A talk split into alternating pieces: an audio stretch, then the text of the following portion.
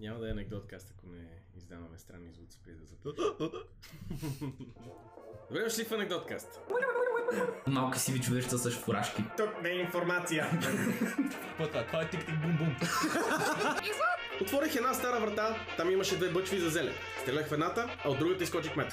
За облачно с риск за куршуми. Тези физиономи са запазени с само от микрофон. И майка ми така каза. Това, драги слушатели, се нарича сатира. Дупките свършват изненадващо.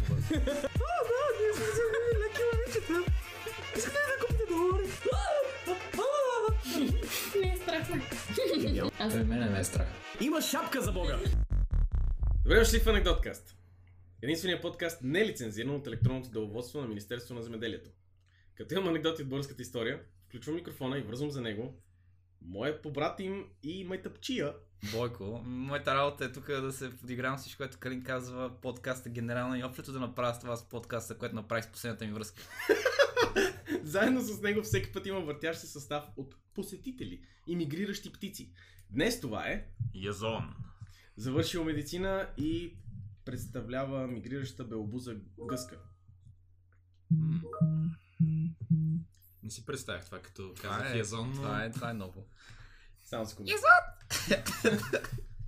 Само Язон. Язон! Много лейм покемон. Язон, Язон!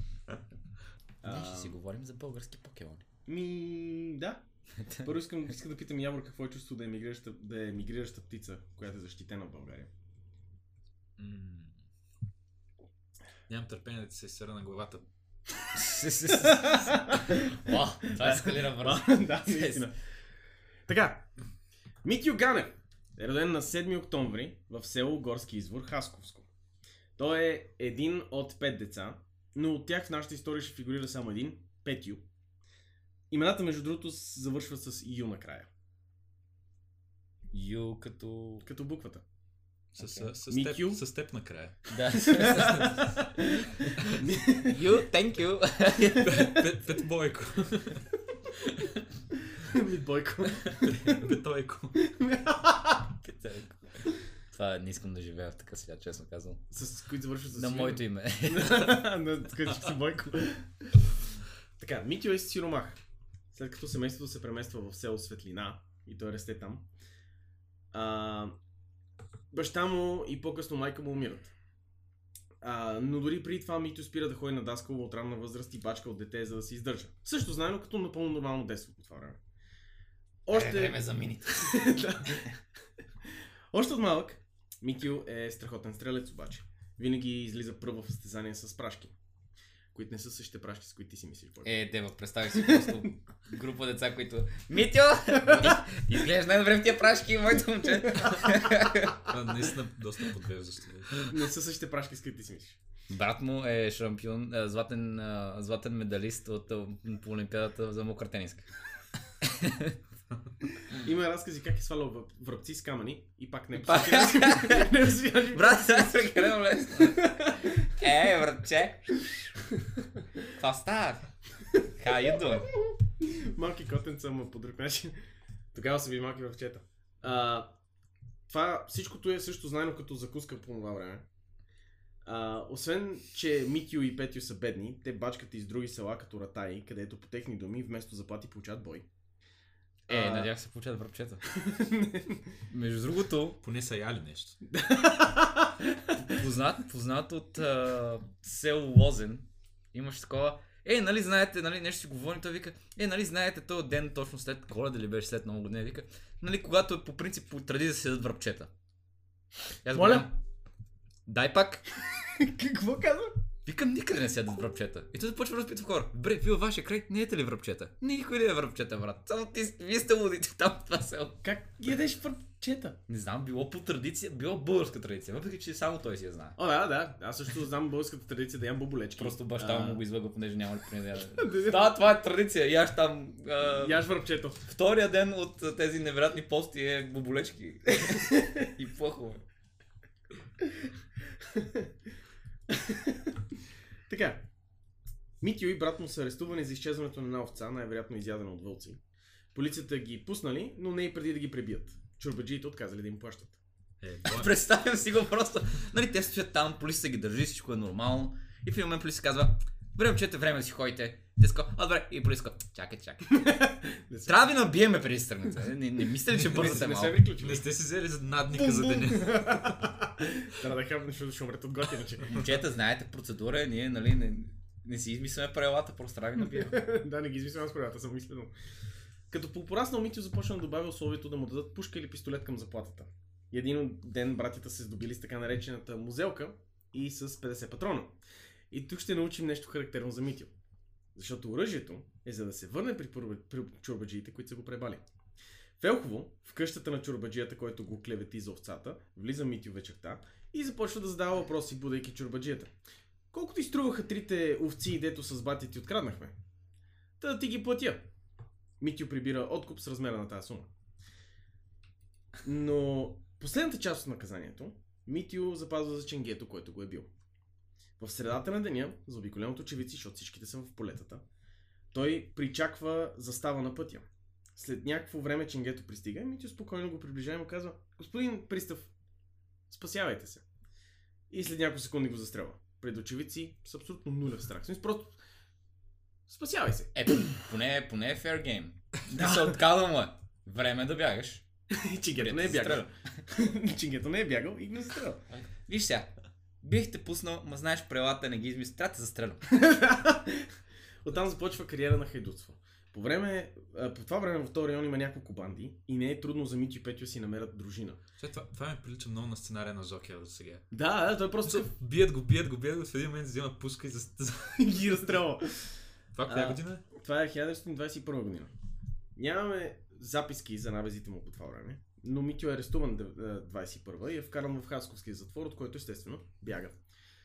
Брат му междувременно се превръща в бич за областта, областта. И Митю с него се научава на много неща. Нали, преди му да краде, обясли. Някой... Е, и да стреля, де, и Това да е, стреля. това е традиционно българско изкуство. все. Да, да, хайдутството си е традиционно българско изкуство. Няколко доклада включват как Петю затваря път и обира общо 100 000 лева, които по това време са много пари. После а, посрещ, пресреща кмета на село Болярно и го отвежда от кръчмата в дома му и му прибира 80 000 лева. Петю прави много удари с малко почивки. На 22 май прибират 100 000 лева от селени. На 3 юни има събор в друго село и докато се разотиват селените, Петю им събира пендарите. На шосето на Скобалев Чирпан спират 7 файтона и прибират общо 150 000 лева.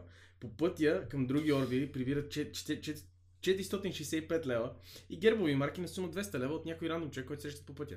При това е България 21 година. Да. Да се пенсионира просто. Той, В този момент просто може да се пенсионира. Живота с- си. в близо до светлина, където са израснали, е намерен труп, най-вероятно оставен от Петю. Най-после, на властта започва да им пука, като Петю нахува в кръчмата и посяга на брата на правосъдния министр Петър Янев. От кръчмата на Руско Янев а, взема много пари, злато, карабина и револвер.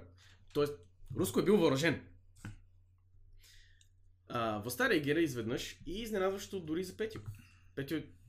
Шокиращо е, че Петю е бил такъв. Чакай бе, защо ме... Какво правите бе? Чакай. Аз съм мъриц, трябва да печеля. Селата са блокирани и започват арести на ятаците на четата.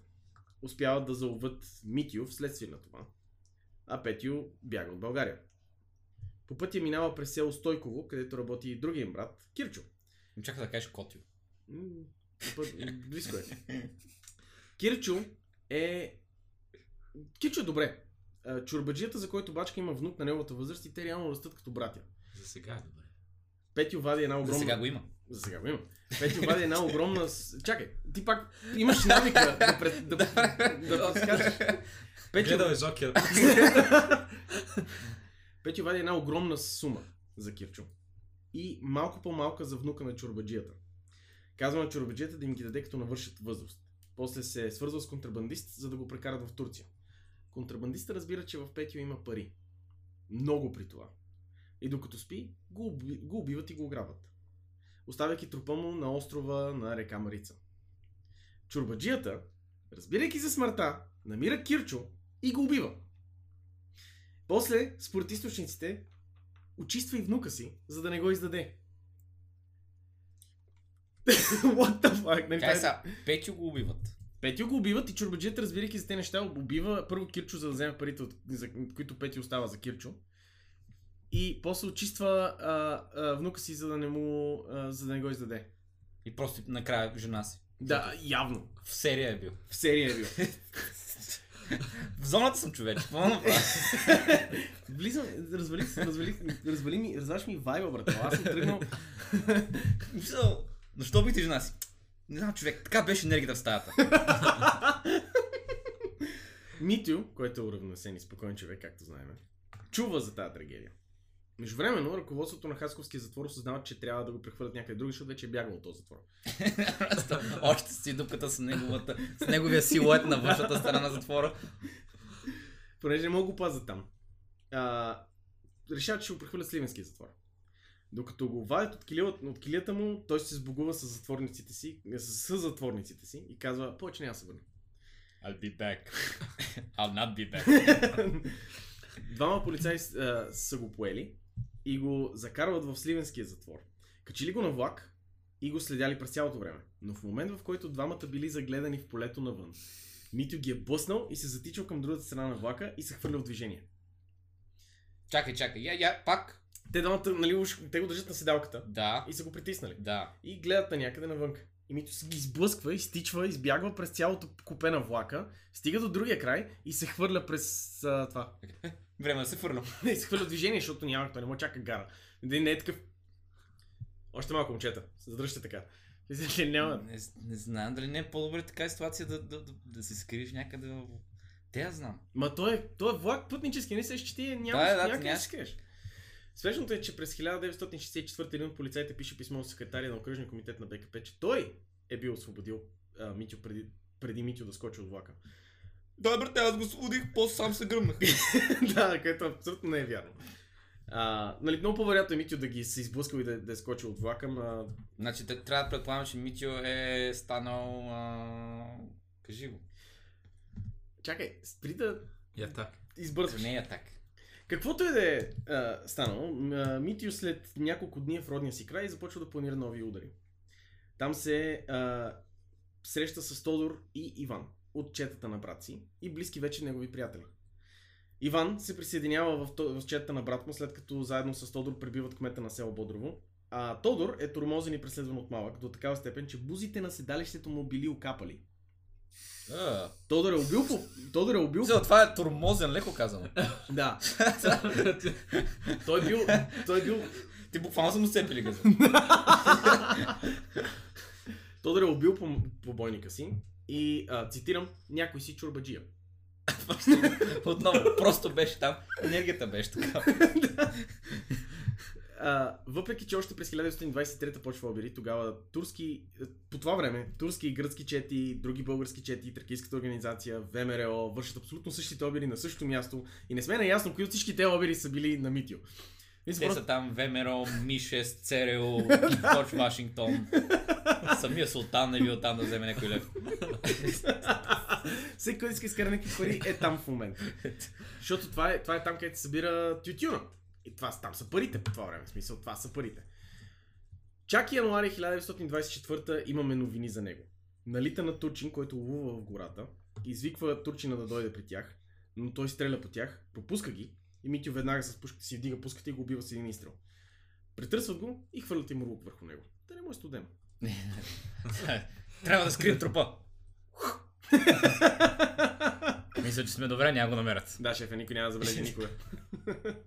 Просто, просто да не се бяха занимали с Ямурук. да. Просто е, те са един Ямурук назад, разбираш.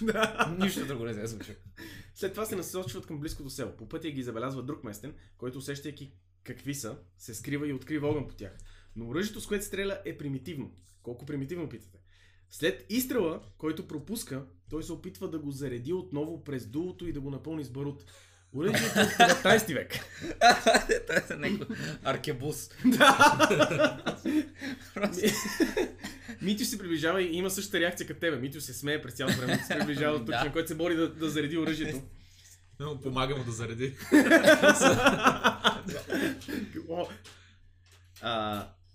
Ганев си вдига а, пушката да гръмне Турчина, когато Иван, когато Иван и Тодор се застъпват за него. Вместо да го очистят, те взимат а, антиката и го пращат да предупреди кмета на общ... и общинския съвет, че Митю Ганев се задава да му подготвят подобаващо посрещане. Вау. Сега, това звучи абсолютно умно, защото аз подобаващо посрещане, което бих му подготвил е да събера потерията. Но кмета и съветниците му подготвят богати суфри и под звуците на кларинет и тъпани, те яли и пили и се раздавали цяла нощ. Значи Митю е бил доста мъж, да знал как ще Ми те реагира. знал много добре как ще реагират. А, дайте, дайте, ще ги черпим. Birthday to you! да, да, честито, честито, Митю. Това просто ви казвам Митю до този момент колко е бил известен за местните, въпреки че вестниците не го отразяват. А, въпреки че нямаме записки, кмета не смее да се заяжда с него. Сме кмет е такъв. Да, да, да, напред му се оправя. В смисъл, напред му нещо за ядене. Смисъл, Митю нищо не мога да отрази, защото светлина не го хваща. Митю се прочува обаче много бързо след това. На 19 април 1924 година, само на 7 км от Хасково, на път за гара Раковски, бандата на Митю спира последователно 8 файтона и обира парите, часовниците и подцената им стока. Това е една звучна плесница в лицето на околийския полицейски управител, който е на една плюнка разстояние. Това е 7 км от Хасково. Тоест те, те могат да яздат до там. През цялото време той, той просто ги гледа отстрани. да. Какво става там? Нищо, нещо не ми харесва това. Той се появява на Но той бие хора и им взима. А, полицейския околийски управител се появява на место престъплението прекалено късно. След като полицията, след това, нали, съответно, те бесни, полицията вдига потерия и успяват да наобиколят Митю, който си пробива път с бой и бяга. И после, след това се крие при ятаците си и праща писмо до околийския началник, където му се кара, че ползва потерия. А не, Аз не бих. а не, праща, а не праща полицаи и лично да се бият с Митю. В смисъл, той, той Митю не му харесва да убива селяни. И той е такъв, как смееш да използваш селяни? Аре, едно в едно преди ятаците едно в едно пред блока. Обиждате ме. да. На Велик ден, 27 април, няколко дни след битката, Митю спира един автомобил и се качва в него. Вътре, богато хасковско семейство са тръгнали на път към тържество, организирано от техни приятели. Той ги уверява, че нищо лошо няма да им се случи. Обаче настоява да се присъедини към тържеството. Те го докарват, Ева ти под към откупа, това. е. те го докарват и там той а, отива и с тези богаташи, тежко въоръжен, и изпраща дамите да не му пречат. И обявява на мъжете. Велик ден е, господа. И аз съм човек и поисках да празнувам тази вечер измежду хора. Ще, се, ще поголяем за моя сметка. Кой каквото обича, нека поръчва, Митю Ганев плаща. Мъжете Вау. се разпуснали, пили, забавлявали се с Митю. В смисъл, какво ще правиш тази ситуация? Няма си такъв. А, не. и а, вечерта излизайки от ресторанта, Митю, пян на кирка, стреля няколко пъти във въздуха, стряска всички и си бие шута. Край. Технически е възразен го сметка просто. да, технически е било. Той нали? платил сметката в патрони. Не, той си плаща. А, плаща ли си? сметката и си бие шута след това. О, т.е. реално нищо не се е случило. Не, реално абсолютно нищо не се случва. Той просто отива, забавлява се с тях, пие и плаща си сметката и си бие шута. Той не мърдай, това е купон. да. Ако ме беше питал предварително, това най-малко бих очаквал. Нали? Просто отива на купони, се напива и се тръгва. да. А е убил 10 човека до сега. А, до сега е бил 10 човека силно. Е, не, това е когато примерно някой те хваща с ръката и те бият, нали, биете, биете и в един момент просто такова, нали така, «А, няма те удара и нали само ще се погарят по главата. И това е този момент, в който реално не те ударят, ти- ти го очакваш. Край Бодрово, на 30 май, три дни по-късно след забавата, Митю, Тодор и Иван минават през нивите, когато се събират, през които се събират тютюн. Кое значи, че абсолютно всичките от нивите ги виждат отново. Ам... Тодор махва, когато се приближават до Иван Тодоров, местен чурбаджия. Като знаете какво се случва с чурбаджиите в покрай тази банда, можете ли си представите какво се случва? Давам буквално още 30 минути ви живота. Останалите се Разлагат му задника си. Останалите се присъединяват към тях. Ходейки си спокойно и почти лежерно вкарат 20 в чурбаджията. Иван с камата започва му сече главата и на вече убития, на парчета. След това, тримата си тръгват бавно и спокойно. След 50 на метра се натъкват на друг селянин и му казват запри се. Дават му едно лище, на което е написано съобщение и му командват да го занесе на кмета. После пак си тръгват. Спират друг мъж малко по-надолу. Да му искат, цитирам, цигарени книги, за да си направят цигари. Цигарените книги се оказват прекалено дебели, защото са от вестник. И те ги отказват. И продължават спокойно към село Воден. Имате ли цигарни книги? Само, само вестки. Не, дай ме каквото се бебе. Какво е това? Много кеф, че имат претенции за цигарите. Да, и въпреки, че току-що очистиха някои, след това изправиха съобщения с такива. А, не, не, ние не пушим такива. Това е. Аз знам на времето в този, в този регион какво, как иначе трябва да се пушне сега. В смисъл с какво. Толкова ли била изискана хартията, които по принцип пушат там, че да... Мисъл, аз, аз бих очаквал, че ако живее там, ще ги пушат, ще го пушат Ще пушат в вестник, да. да. Да, та, Мичи сигурно си свива цигари от човешка коза вече. Представи си, представи си какво е да пушиш цигара от вестник, просто когато дърпаш, мастилото ти отива между зъбите и само се усмихваш с шире зъби. Има ли да имаш на лицето? В писмото, което по- стига до кмета, на они дет му казаха запри се, пише Краят на нашите неприятели е куршума. Причината за днешния ни живот са подобни типове. Митю Ганев. Значи, Не бях аз, сър. Тодор, Куршума беше. Тодор Иван и Митю. Да. Т и М. Та има. Това са оригиналните тимаджи. да, това е много добро. Това даже не направих тази връзка. Това е много добро. Не се бях сетил изобщо. На 27 юни Митю и бандата му отново блокират пътя край село Козле, а, Козе, Козлец. Да. Те са трима.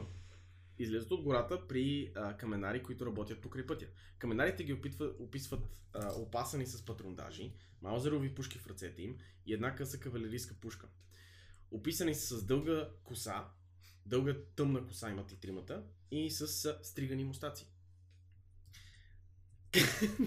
да. Стригани мустаци ли? Да. За това, че си обръснали мустаците ли? Това, това ли? Да, да, идеята, че са обръс... Ня- Не, че са обръсти, че си му подстригани, че са добре А, поддържани. защото стигне, не знам, звучи ми като се едно си приплитали мустаците на плитки. Карат каменарите и се скрият в бараката си и ги залостват отвън. И блокират пътя. Спират един камион, който претърсват, но докато го претърсват, чуват кола, която се задава и приближава. Отбиват я и нея. Вътре има няколко души. Но най-важното, Митю не знае, че има стражар и агент на обществена безопасност. А, А. старото хей. Там, там са много по, били много по-брутални смисъл. Защо няма плочки в кухнята? Бам! Хей, с патрони. Когато всички с започват... патрони.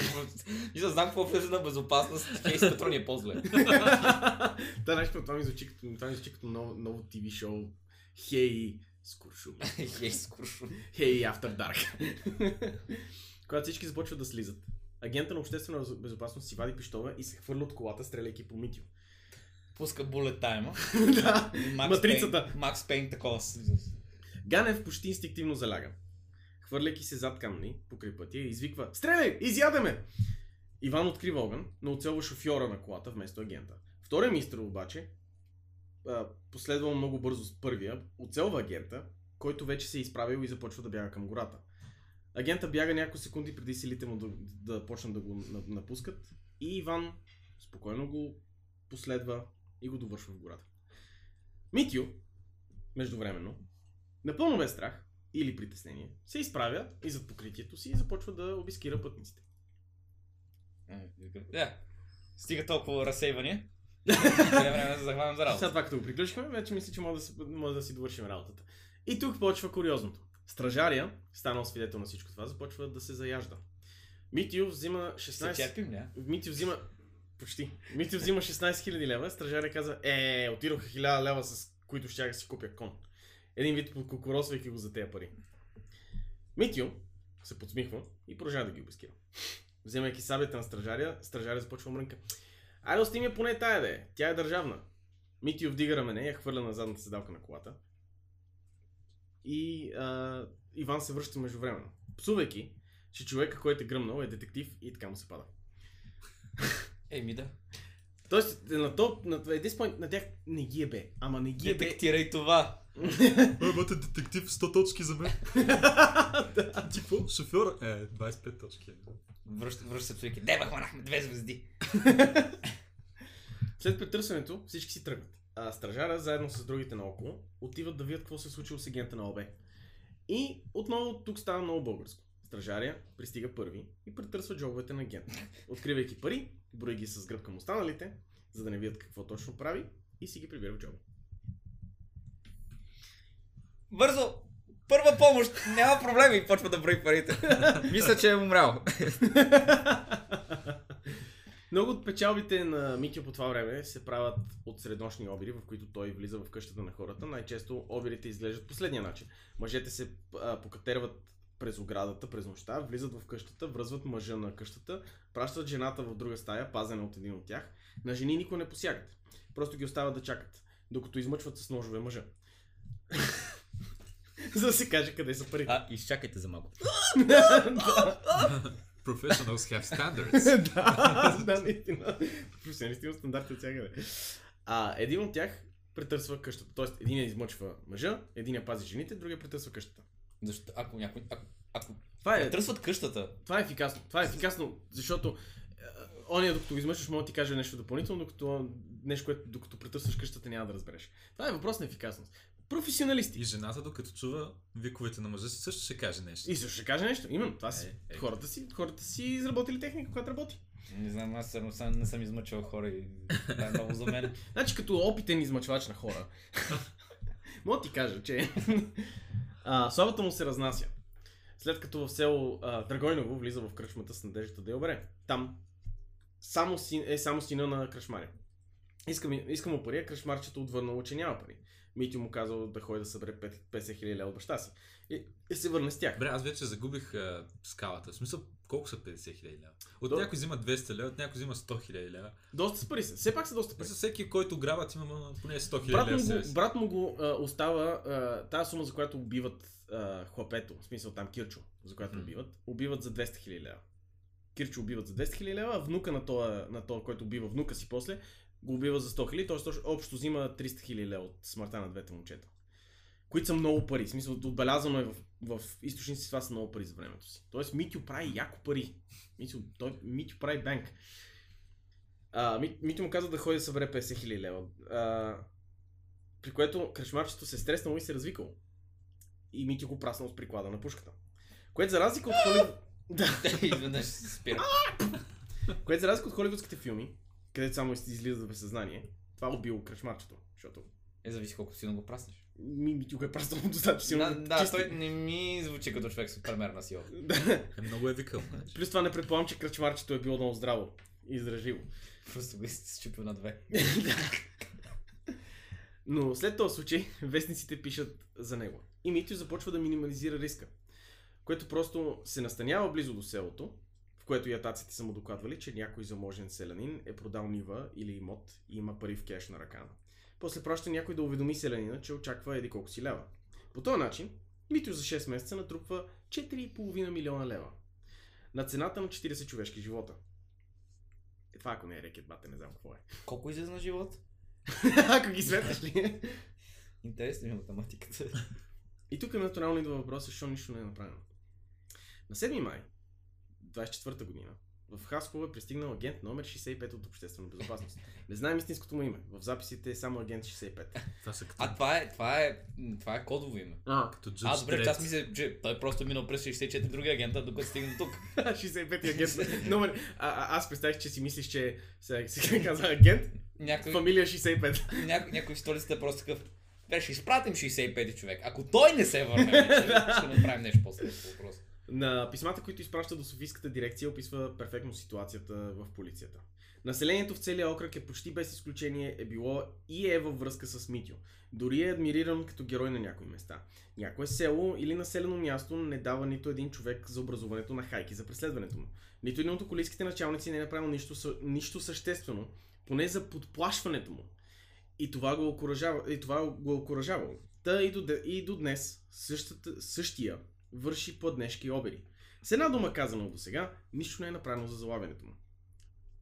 Са, агент 65 не е особено мирен индивид. Първото му предложение е да стресне населението, като пострадат някои от ятаците му сериозно. Примерно, казва агент 65, да се запали къщата или се обеси за назидание на останалото население. Други агенти на обществена безопасност се подхващат да организират засади и да трепят Митю. Но, понеже помощта от полицията не идва, те въоръжават белогвардейци, които са заселени в околността. ОБ пращат белогвардейците да вземат мястото на дървари, които оперират около лагера на Митю. И на другия ден получават писмо в дирекцията. Аз знам, че ме чакат в гората. Той А. просто, минал през гората и гледа дървари с гигантски пушки. За... да, Пълните, с- пълни с муниции, просто такова леко почуква дървета и само се оглежда. за Митю, да. Да, да, те много е гадно това дърво. Продължава се оглежда. Не, не, не, казват а, нещо на руски, защото те са белгвардейци. Да, е, е, не знам руски. Не, и аз също. А, аз знам, че ме чакат в гората при баните руснаци да ме убият, ама майстора го няма. Обе също заловят писмо, пратено от Митю към неговите ятаци, И поне нещо залавят. в което Митю е сложил имената на някои от различните ятаци с заповеди към тях. Агент 65 се активизи... активизира да ги арестуват, обаждайки се по телефона в различните околийски началници да ги накарат да арестуват ятаците. И тук се почва. Оп, мислиш, че ще кажеш, им се обажда им кажа, че са арестувани. А, ти си арестуван. Не! не! И тук се почва. Полицията в двата района се мотат, не правят нищо. Най-после арестуват двамата етаци, но когато агент 65 им звъни, те питат, аджеба, защо трябва да го арестуват? След обяснението, тамошният съдебен следовател казва, че това е негова работа и щял да довърши работата сам и отсвирва ОБ, което кара ОБ да се свържи с местната прокуратура, която да, която да ги притисне, за да действат. По телефона с прокуратурата той лъже, че обществена безопасност... а, Прокурора лъже, че обществена безопасност са му казали, че съд- съдебните власти в Хасково са компрометирани. И затова изпраща арестуваните при... А, и, и затова не изпраща арестуваните в Хасково, където е ОБ. Карат ги да се свържат с комисията за защита на потребителя, които после ги превръщат към БНВ. А най-после ятаците са докарани в Хасково. И там помощник прокурора веднага ги пуска.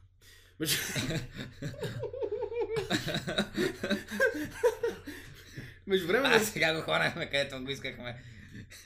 Заповядайте, време да си ходите. Междувременно арестуват още 5-6 души, но докато околис, околи, околийските по селата а, са, ходят по селата директно и още ятаци, тези 5-6 човека са пуснати. И а, когато околийските се връщат, им казват да оставят тази работа след изборите. Това се случва още пъти. Всеки път, когато арестуват ятак или помощник, Митю плаща на правилните хора и те биват освободени. В един случай, даже успява да се свържи с депутат, който срещу солидна сума урежда освобождението на помощниците му. Вау. Чакай. Ще съм шокиран, ако ми кажеше, че това не е България. А, дълго, дълготрайната традиция. на това е просто българска традиция. Дълголетната корупционна традиция на България. Да, да. Тук е хубаво да се отбележи, че за една година са сменени 4 окръ- окръжни управителя, 4 околийски началника в град Хасково. И с тяхната смяна има нов състав на стражарите. Защото те си идват с стражари. Цялата полицейска структура, като смениш окръжния, сменя цялата полицейска структура под него. Полицията е в окаяно състояние. Една солидна част от полицаите носят стари куртки и изобщо техните си, техните си дрехи като цяло. Има легла без слама в техните постове. А, и хората спят на дъски с негодни одеяла. Не е странно, че те са повече от готови да, да се подкупят. Даже някои от тях сами са бандитствали. Въобще, той, той, също толкова вероятно е да ограби някой бандит, колкото ограби ченгетата. Както и днеска. да. Обществена безопасност не е по-добре. Да, Места... а, какво ви взе, Митю? А, 20 хиляди лева. Какво ви остана? Е, тук само тия 10 хиляди съм си ги заробил. Я да ги видя. да. Нали, прекрасно казва този стражар, който реално застрелват на обществена безопасност агента и той е стражар и такъв. Окей, сега им хванем в джобовете му. Малко известно, че първият български стетоскоп е направен за предателстване на портфели. да. Обществена безопасност не е по-добре. Местната администрация на обществена безопасност има 5 човека, на които агент 60 пише- 65 пише следните забележки. Увлича се лесно по леки жени и тогава става негоден за работа. Занимава се с клюки, пиене и бъбрене, абсолютно излишен там, пък и където иде. Полицейски способности поради кратката му служба не са забелязани. Македонец. Занимава се с кръшмарлък и сега. Е, в смисъл, ако трябва да сме честни, Не, по това време македонец е диагноза. Не, не, въ- въ- въпросът е, че ако трябва да сме честни, ОБ се справят добре, защото ти из- избра, че това са качества на 5 човека, докато с най- днешно време това съм аз. И пете. и, и македонец ли? Пава е македонка. Айде. Това ще обясни много неща. а, официална позиция на този подкаст е, че македонците не са хора. Не. Освен това, ОБ са единствените, които реално хуртуват за проблема. Местната администрация и полицията си мълчат за разбойничеството. Само ОБ праща писма до министра на вътрешните работи, но в България министрите не обичат да реагират на сигнали отдолу. И реакцията идва само от... И реакцията за действията идва само от същото чиновническо ниво, на което са ОБ. ОБ искат войската да се намеси, но местните структури предоставят смесени потери от селаци, един-два войни- войника и полиция. Обе искат храна. Местната администрация заповядва храненето да стане по закона, по закона на, за изтребване на разбойниците, т.е. храненето и квартируването да се поема от местните селени, които вече не харесват властта, което продължава да настройва селячеството срещу властта. Местните власти имат и други проблеми. Пловдивският началник действа за притискането на Митио, за да отиде на запад, вярвайки, че почти го е постигнал. Тоест, надява се Митио да отиде в другата околия, за да не се занимава той с нея. Той с него. Това е може би най- най-умният план. Той също така работи с избягал затворник преди бачкал с Митио, за да го внедрят в четата и да очисти Митио. Но Хасковския отдел на ОБ арестува същи този човек и го затваря в Хасковския затвор. които в последствие се усещат какво се случва и какво трябва да стане и започват процедура по освобождаване. Но Преди да го освободи, той избяга. не, а, понеже а, Хасково, а, Хасковската администрация е много пробито канче, Митю разбира за това. И понеже Митю е отмъстителен като невестулка, го чиства. Армията междувременно съставя списъци с ятаците. Но един от ятаците се явява при Хасковския окръжен и му подшушва, че Митю ще, стои, ще строи ново скривалище и да не действат още, ами да изчакат скривалището да е готово, за да ги залват всичките в скривалището на едно място. Такова скривалище, естествено. Няма. Но окръжният чака... Чакайте. Две години по-късно. Още малко. Още строим скривалище. Но Три години по-късно. Така. Добре, на, на, на довършителни работи сме. Просто слагаме, Още малко. слагаме почките и сме готови. а, но окръжие съответно чака да се построи доста време и в процеса а, просто спира много акции срещу Митю. Сега трябва за секунда да променя темата и да поговорим за БКП. Е, естествено. БКП преди в септемврийското възстание е огромна организация в цяла България, активна партия в парламента и, и борци за правата на работниците. В нея има синдикати и движения, които са истински борещи се за мъжете и жените, мачкани от висшата класа. До септемврийското възстание. Когато СССР решава, че България ще се вдигне в бунт. След като БЗНС вече са били смачкани, след като големите леви движения в Европа са били потушени, дори самите БКП смятат, че това е лудост. И в организацията има сериозни дърпания. Лидерите на БКП подкопават собственото си възстание, при да се е случило, защото знаят, че това ще унищожи организацията. Възстанието все пак се случва. БКП остава една черупка. През 1924 година по, места, по а, места се водят, че членуват 2000 човека. Но голяма ча- част от тях не знаят, че членуват. От около 800 човека в Софийската организация, едва 150 провеждат дейност. Тези числа, дори тези числа са надути.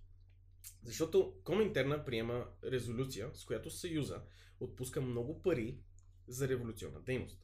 От София идват добре написани отчети и доклади за колосалната работа. Но организацията едва се справя с минималните изисквания да функционира. От СССР идват ревизиори, които да проверят какво се случва с парите, които се наливат в БСП. Той извинях БКП, ама it's an easy mistake. А, копаем една дупка в Царичина. да, общото е нещо такова. Търсим една жълта маймуна. От СССР идват ревизиори, които установяват истината. От средата на март централният апарат почти не съществува. Ревизиорите очакват резултати и под, подкарват БКП по пътя, който води до катастрофалният атентат в света неделя. Започва се създаването на военни отдели и по-настоящето по настоящето на СССР се работи по създаването на партизанско движение. Защото това сработи много добре през септември и продължава да работи добре за БКП да правят партизанско движение. да. Но понеже БКП знае много добре, че няма влиянието да организира сама, сама партизани, започват да се опитват да привлекат активни вече чети, които не са задължително комунистически. Друг важен елемент тук е... БКП откриват подизпълнителите. Като... да. Друг важен елемент тук е бизнеса на ятачеството. Всяка чета в Хасковство има един основен проблем. Това е липсата на много гори и планини, по които да битува. Но пък Хасково има много села и силно развита ятаческа култура. Това е много древна българска традиция. Ятаците са Airbnb за четници. Във всеки по-голям район им, има една мрежа от мъже, който а, е като страничен бизнес, приемат, разузнават и помагат на четници от всякакви цветове. Няма значение партията ти, няма значение принадлежанието ти. Защото, а, нали, първо трябва да отбележим, че те са хората, които информират ми, хора като Митио за добри цели, но също така и хора, хората, които хранят четниците. Но, важно е... четници, ще бяга майката. Но важното е, че всичко това винаги става срещу заплащане. Мрежата от ятаците се поддържа, като четниците винаги си плащат чрез доверени хора, които идват в селото след като четата, покрива, след като четата е тръгнала и покриват разноските им. Дори има определена тарифа за услугите на, ятатни, на, на ятаците.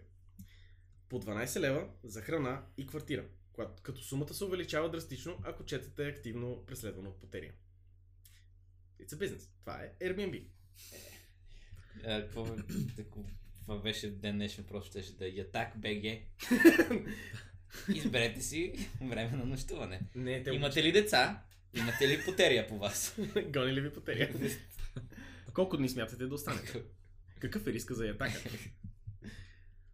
Ятаците също получават всякакви стоки, които четата не може да продаде, срещу заплащане.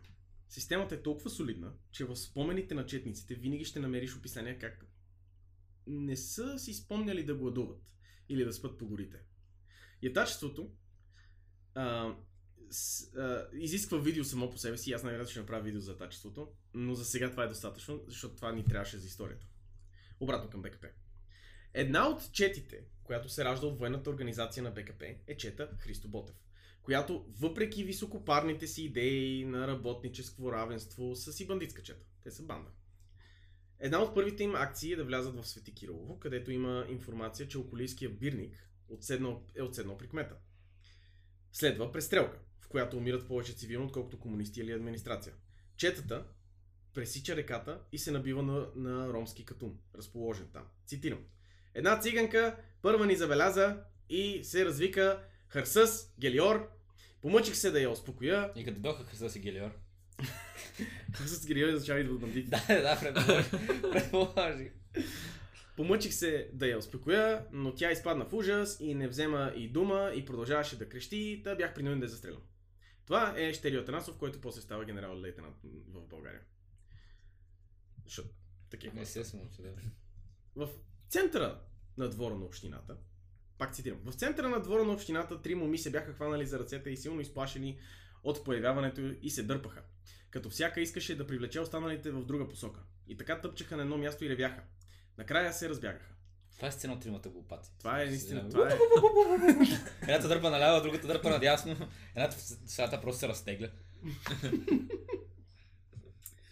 Престрелката обаче а, почва между събраните, в, събралите се в общината стражари и комунистите. Цитирам.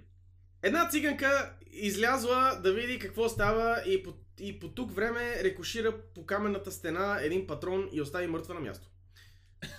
Отново. Рек, рекоши, рекоширал Петрон а, Нормална сцена. в, в естествена си среда. Време на време. време на време. Никой не го е стрелял. Той просто... Прилитаща случайно патрон в...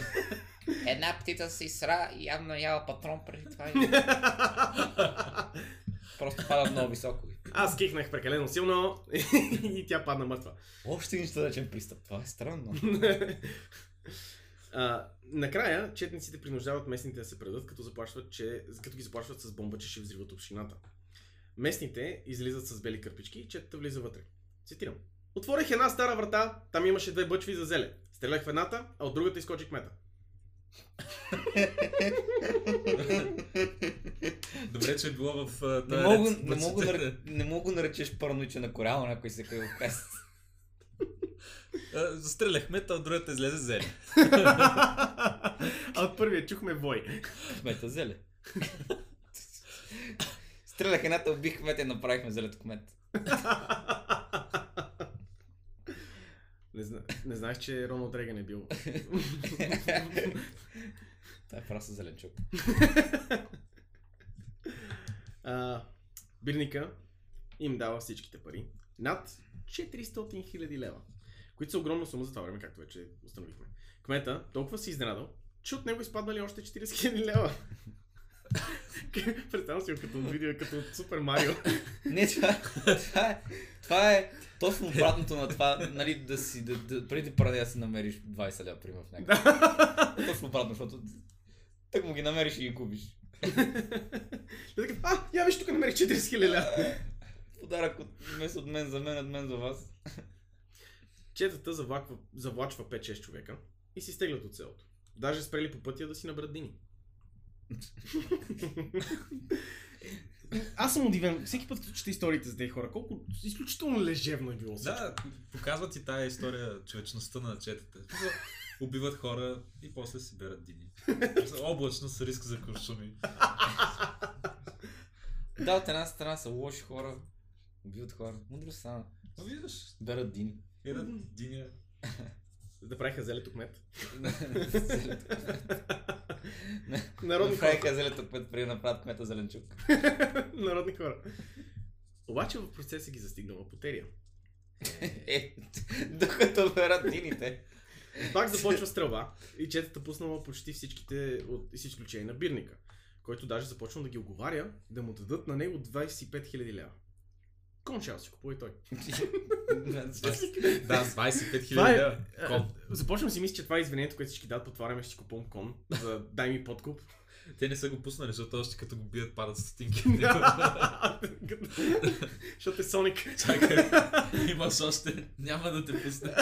Някой скача върху него, докато плюе по една сотинка на всяко скача. Пресекли се реката с него като заложник и се измъкнали от потерията. Чай сега, смисъл. Той ги е компонирал или те се возили върху него? Ми, те, са, го- те, те са го влачили, ама, съм, ама, ама може и да са го използвали като гребло. Не знам. Няма да се- очуди. Да, бе, да рискуват някоя стотинка да падне вътре. Човека от пари направен. 400 хиляди. Да, той, той няма да плава. с Цялото това злато. После, в царевично поле, го застреляли. Шокиращо. Аз не знам, що- е, и, Е, за малко се отърве. и смешното е, че в цялата история те го описват как а, той през цялото време е мислил, че, защото те са го навили, че той ще се излезе жив от това и той затова почна да ги навива да му дадат някакви пари. Защото кон ще си А купува. той се чувствал толкова спокоен вече. Той си толкова чул му е било накрая и те просто са били такива, окей. Завели го на страна, след като са сигурили, че потеряте на едно и пф, ай. И след това го завили с 25 хиляди лева. не, сложили му е- юморук отгоре, да не му е студено. Е, вече, вече това са hard times, те просто комбинация с една салфетка. Стига му. От общината докарали каруца за трупа, след като четата си тръгнала. Каруцата е на Ятака, който е предложил операцията. Чачин! И са му платили за това. Естествено. Парите са предадени изненадващо на БКП. Е. След като четниците са запазили солидни дялове, естествено. Естествено. Тук намерихме 350 лева и две дини. Ето видините. зеле. Даваме видините. Зелето. Не, зелето е кмет вече. не, могат да, не могат да го делят от задължението. Въпреки, че след 9 септември ще се говори как е, предаването, как всичко е предадено за, за борбата, истината е доста по-прозична. А, Нещо е предано за борбата. да. И останалото е за нас. Чета Христо Ботев има още няколко звучни акции, включително блокирането на път за повече от 4 часа. По което, по което време всичките жители, които се озовават в блокадата, се напили с ракия и на един от търговците, който е попаднал в засадата и попа изнесе реч в подкрепа на революцията и СССР. което, но, това няма да е първият поп и няма да е последният поп, който подкрепя СССР и революцията. Е, така се реагира на блокада. Да, Не се оплакват, Да, напиват ти се и чакат. и представяш, това е такова, че било прещаш над 4 часа блокада. Те такова, това е някакъв рекорд. Време е се напием. е, трябва, в смисъл, ако си поп да подкрепяш хора, които убиват религиозни фигури, трябва да си пям това време. Те са, те са вили, те, той, цялата история е много смешна. Те са вели червения флаг по едно време и четниците са не пили да се, с се селените. Четниците са отказали да им взимат парите и са им казали, че четата ще плати. Разходите пък четата няма да направи. А, и затова всички селени са такива, «Пф, се напиваме, се надеме се всичко е тук. А, но понеже не са казали, че няма да им вземат пари, после са им казали накрая, ми ако може да дадете нещо в подкрепа на революцията, нали, което obviously, като някой с пушка ти го казва това нещо, ти няма си такъв. Ами аз ми си купа кон. Да, не. Ако сме разбрали нещо за тия хора, е, че не им говори за коне. Просто не им говори за коне. Я да не харесват коне. Явно да харесат коне. А, преди всичко да завърши с престрелка с полицията, която пристигнала по-късно. След Ето, 4 в часа блокада. В един момент те се появили. Не, полицията ето, какво ще правим? Време да стреляме. И тук е защо обяснявам всичко това. Защото БКП търси контакт с Митио. Част от задачата да, е да привлекат всякакви банди, които не са комунистически. Междувременно, ОБ искат от Митю да очисти Христо Ботев.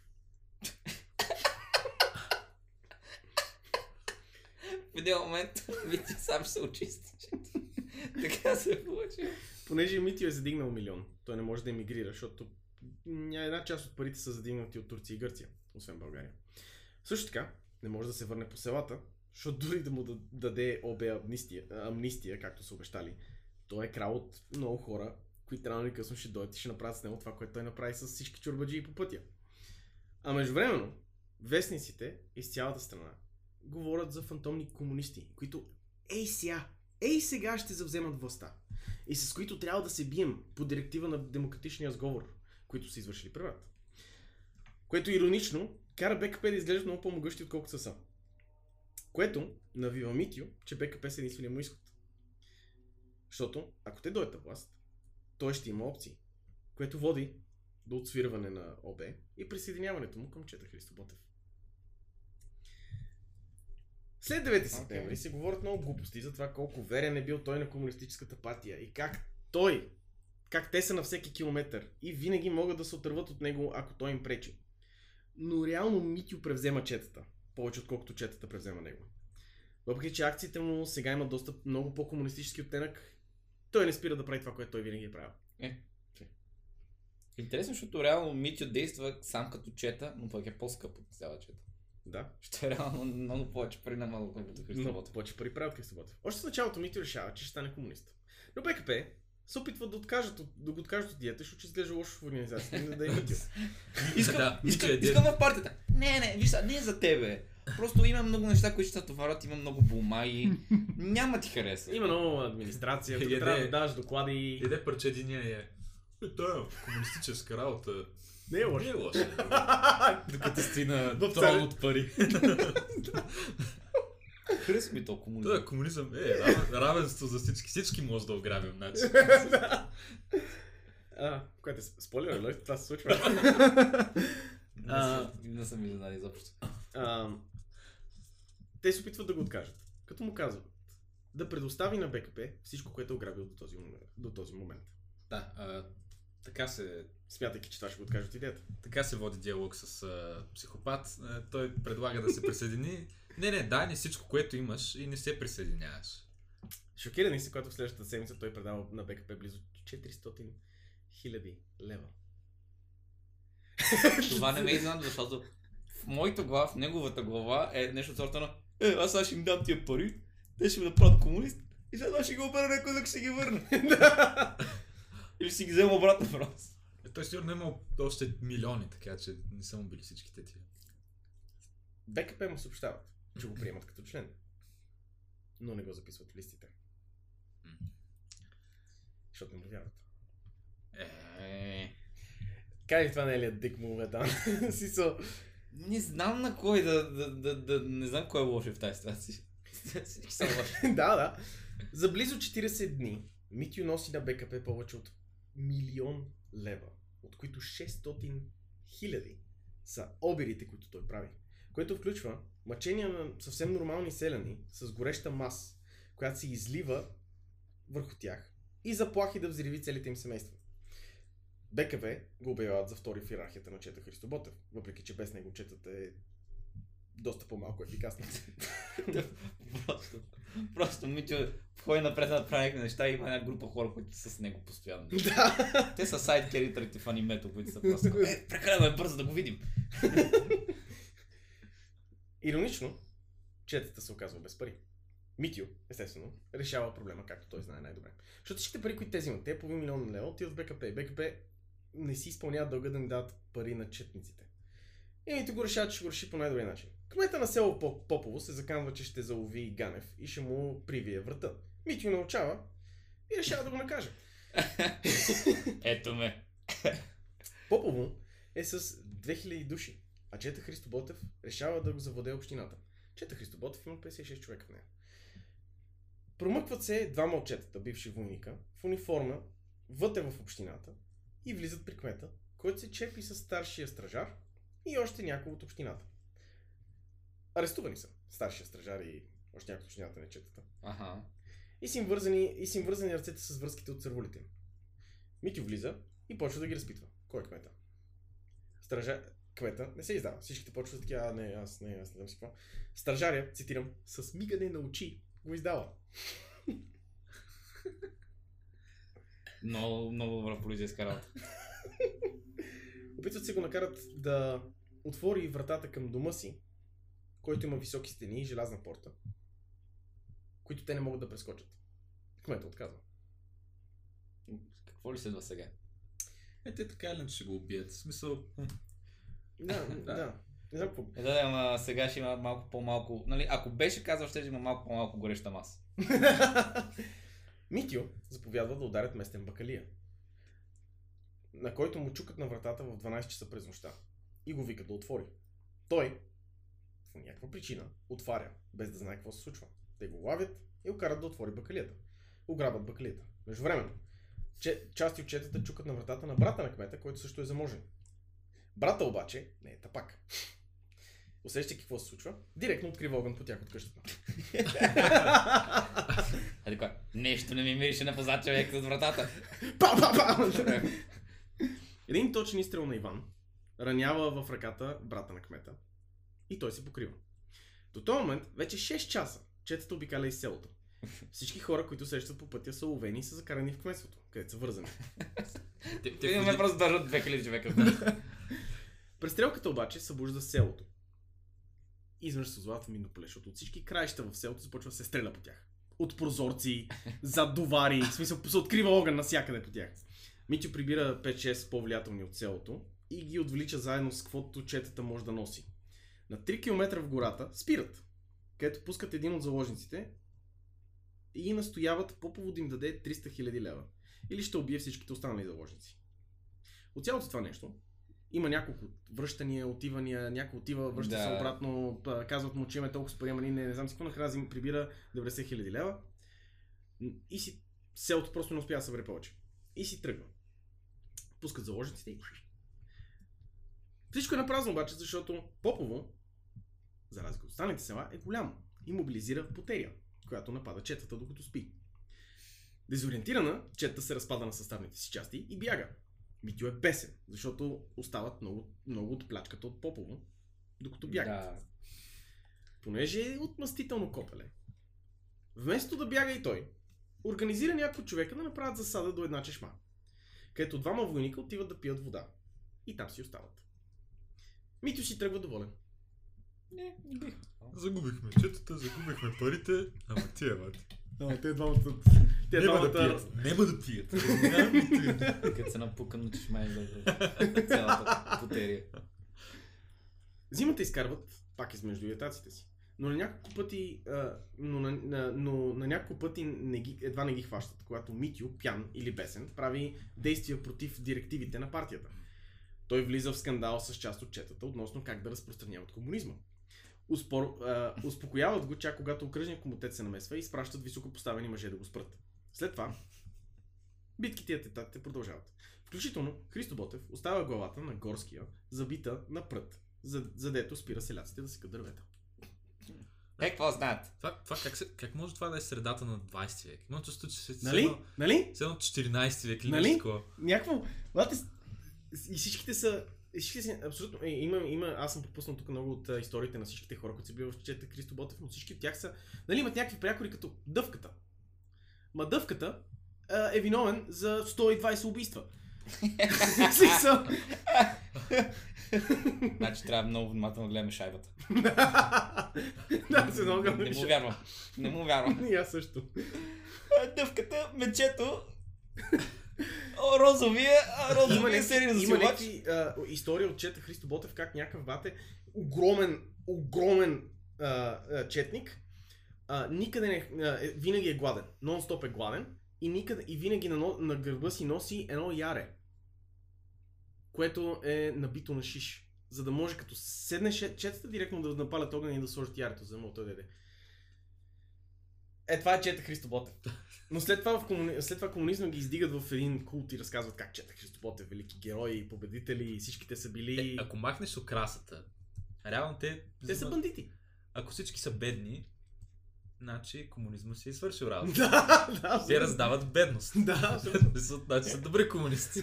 да. Раздава- Раздаваме липса на пари. Отиват при народа им дават негативни пари. От всеки според възможностите, но за всеки според нуждите.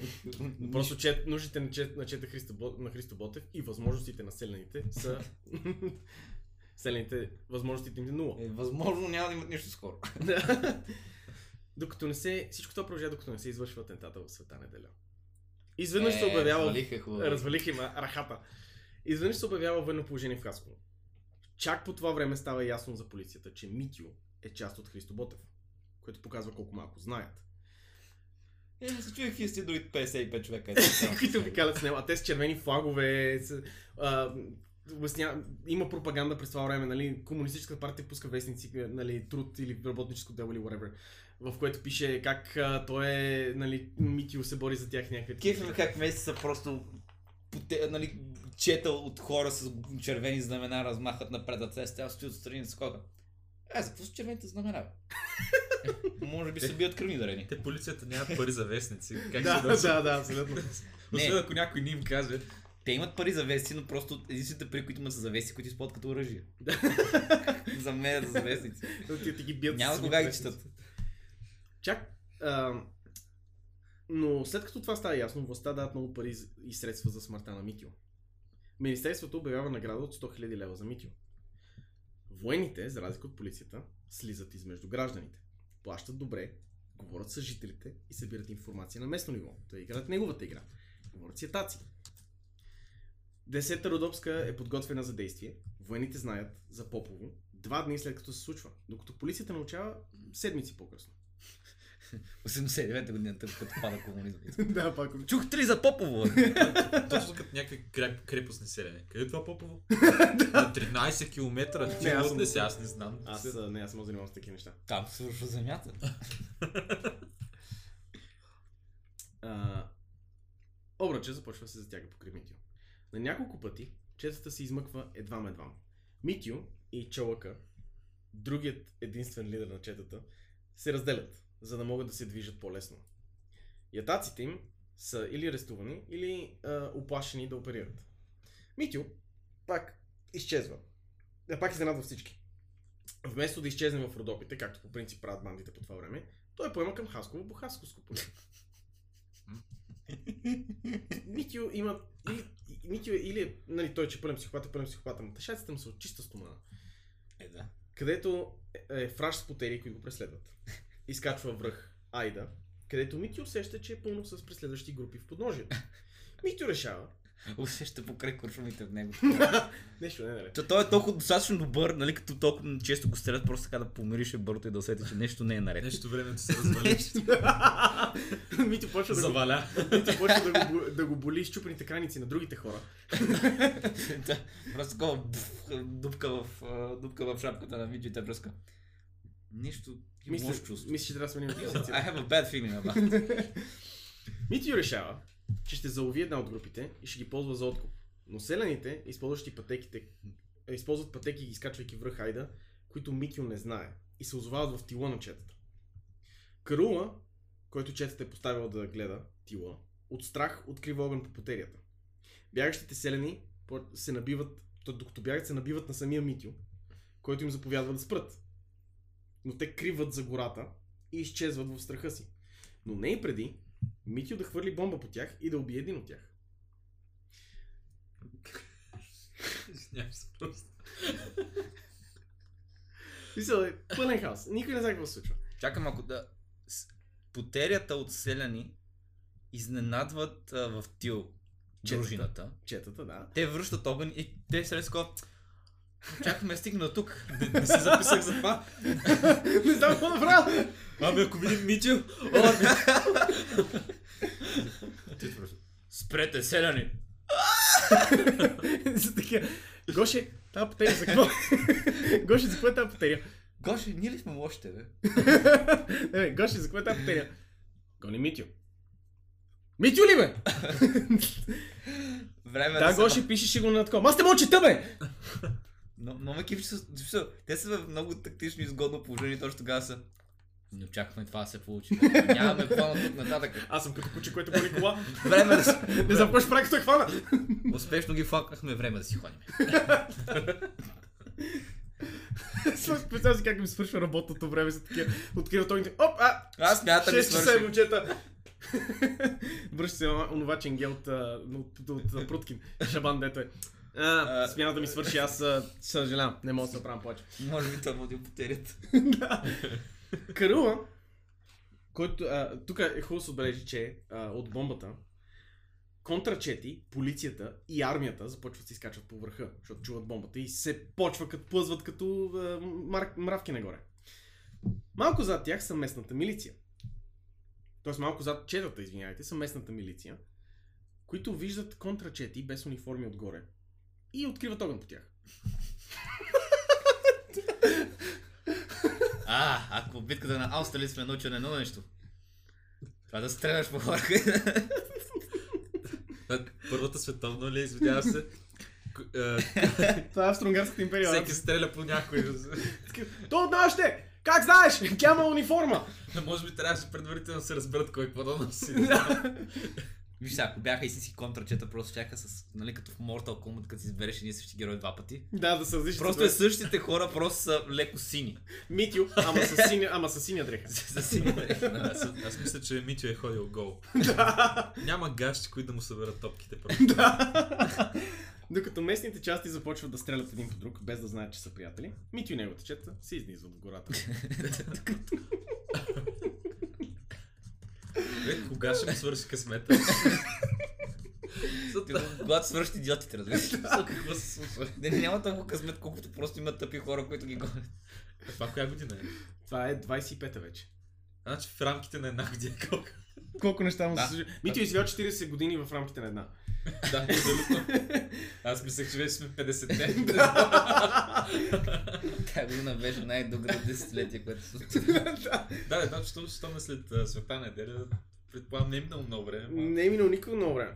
Интересното тук е, че докато БКП изтеглят половината от четата, към която Митю не принадлежи в чужбина, не му предоставят на него същата помощ. Той стига до границата и после се връща обратно. През това време никой не успя да го спре. Той си стига до границата и се връща в Хасковско. Те са просто такова. Те спират някъде на спа за една седмица. През цялото това време потерята догонва, догонва, догонва. Имаме с а добре, починахме и стъргваме си, заминават. В този момент пристига потерята. Ей, за малко ги спуснахме. Не, пристига потерята и, и зад тях чингета почва да стрелят по тях, защото ти мисля, че потерята са четата. Добре, а има ли ли са примерно снимки или нещо на Митю или поне изображение да знаят какъв, кой търсят? Те го гледат по тежаците. Е, тук е нещо много смешно. БКП са правили снимки на всичките. Имаме снимки на Митио, точно защото снимал с пълна униформа, изглеждайки такъв достолепен на снимки на БКП под флага на, на Чета Христо Ботев. И тези снимки са били в пресата на БКП. Има ли ги достъпни в момента? Ще, ще ги кача в а, това след това и ще, ги, Добре. ще ви покажа на вас като Аз приключвам. завиждам на слушателите, които вече са видели как изглежда Митю с а, огромните си топки.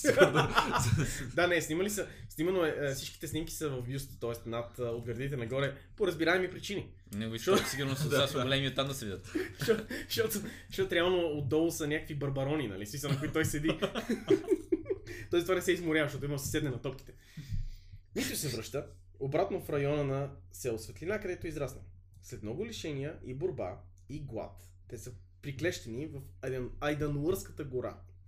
От тук бяга и се свързва с Ятак. Единственият останал в селото, който е вербуван. Казват му, че ще... е, то- Тоест, казва, Ятака му казва на Митю, че ще се върне по пладне и ще му донесе храна и обувки. От 12 села са сформирани потерии, докато Митю чака храната и средствата. Тоест те са такива, нека, нека не, нека не, нека не, не, не, нека не го правим ефтино. Нека... Пращат танкове по него. Да. Хеликоптери, Митя е хванал 5 звезди вече. А, Част от пехотната рота се мобилизира с каратечници от Първата световна. Айде! Тоест те са решили, този човек умира. Свица, това е. Митио, а, дерето, в което Митио е приклещен, е перфектно подбрано. Необиколене. И му е трудно да се изниже. Той все пак се опитва. Но това е предвидено. В позицията, към която ходи, са поставени каратечниците. Защото единственият начин да излезеш от тази гора Те го засичат и откриват огън. Митю се покрива.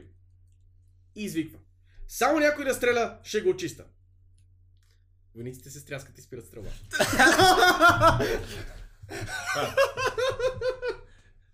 Странно е, но не съм изненадан.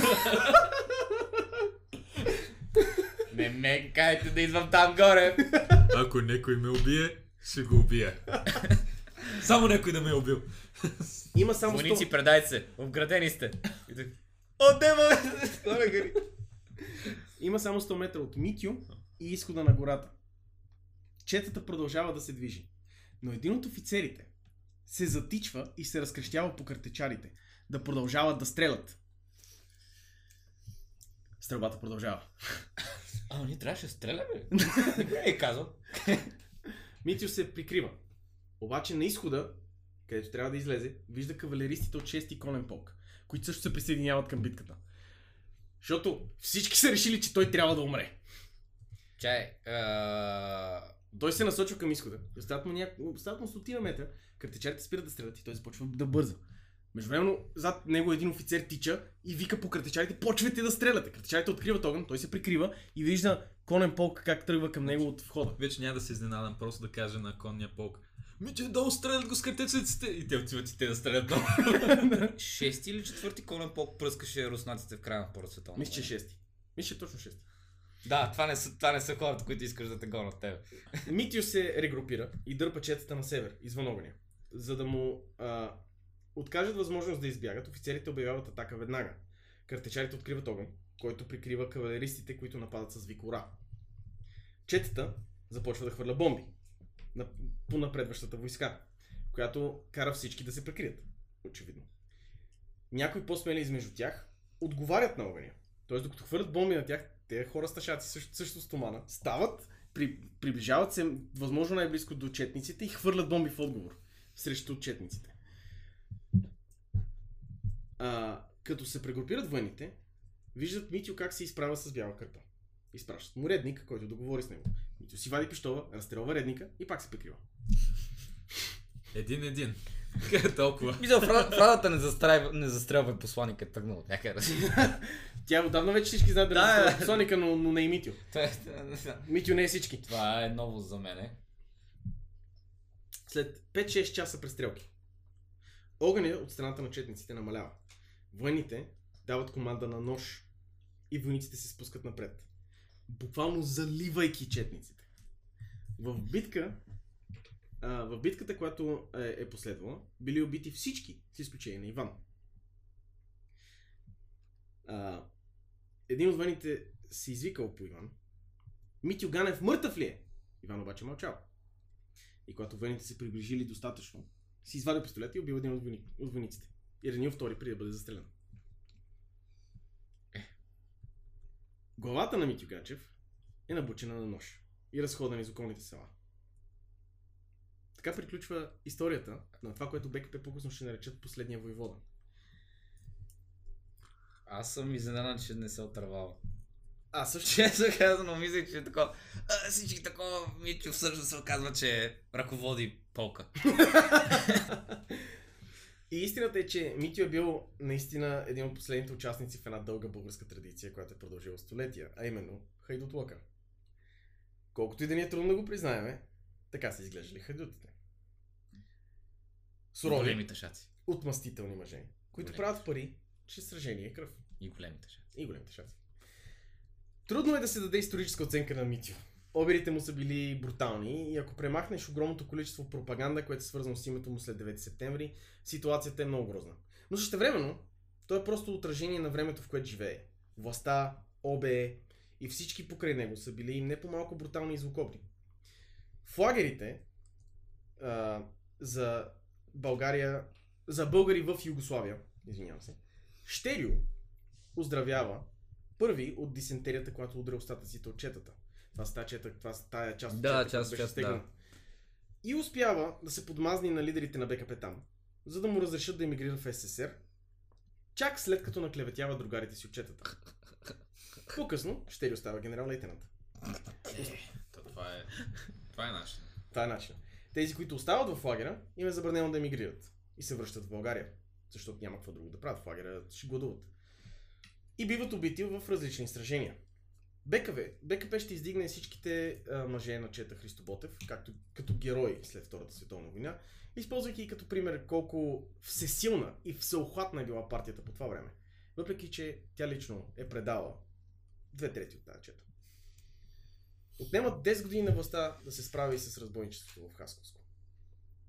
Гадните БКП развалиха БКП. да, това е общо взето. А, Това е, да. Да, това е историята на БКП. да, това е историята на. БКП. Нали, преди това, БКП в самото си начало, нали, БКП в самото си начало и БКП след септември са две коренно различни организации. Защото БКП до септемврийската революция е, нали, бориме се за правата на работниците, имаме стотици хиляди членове, всички, постоянно има стачки. Една от стачките е приключена само след като а, този, а, само след като а, Пруткин взривява надлес надежда. Да, да. В смисъл, го това. Тоест, БКП преди Септемврийската революция имат зъби. И не само, че имат зъби, имат и вярващи лидери, които се борят за, за работническите права. И наистина, много от хората, които се борят преди Септемврийската революция, се борят за работнически права. Но те всички умират в септември. И на власт остават тези страхливи лидери на БКП, които са успели да избегнат сраженията през септември. И от, от тях те управляват една а, организация, която е черупка. И според мен ако трябва да насочи една точка за падението на БКП, това е. В момента, в който СССР решава, че ще правим революция против желанията на нашите собствени работници. Защото ще се бориме за, за работническата класа. Но някакси руснаците решават, че ние ще правим революция. И унищожават БКП. Е, надали Руснаци са близко. Време е да помогнем на работническата. Да, Време е да си оправим вътрешни, външните политически амбиции. Да, Тя ги е устройва от това, всъщност. да, тях не, няма, те няма Не са имали с- нужда от такива като Митя на ръководни позиции. Да. Да. на А, хора, които реално могат да направят нещо. Да, не, те са, те са се отървали от хората, които реално могат да правят нещо. Са останали хора като Митю в организацията. Или брутални убийци като Митю, или висше поставени, нали, такива а, черви, в смисъл черви, които са готови да смучат нали, на СССР кура, за да, за да, направи, е, за да направят, за да случи нещо, за да получат някаква пара. И въпреки, че има много такива а, бунтовници, много различни организации, които се борят по различни обстоятелства срещу властта и срещу преврата и срещу след това царската власт през, през а, а, Втората световна, никога БКП не може да стигне до, велича, до, вели, до силата, която е била преди а, септемврийското възстание. Защото дори когато навлиза СССР в България, БКП е беззъбен.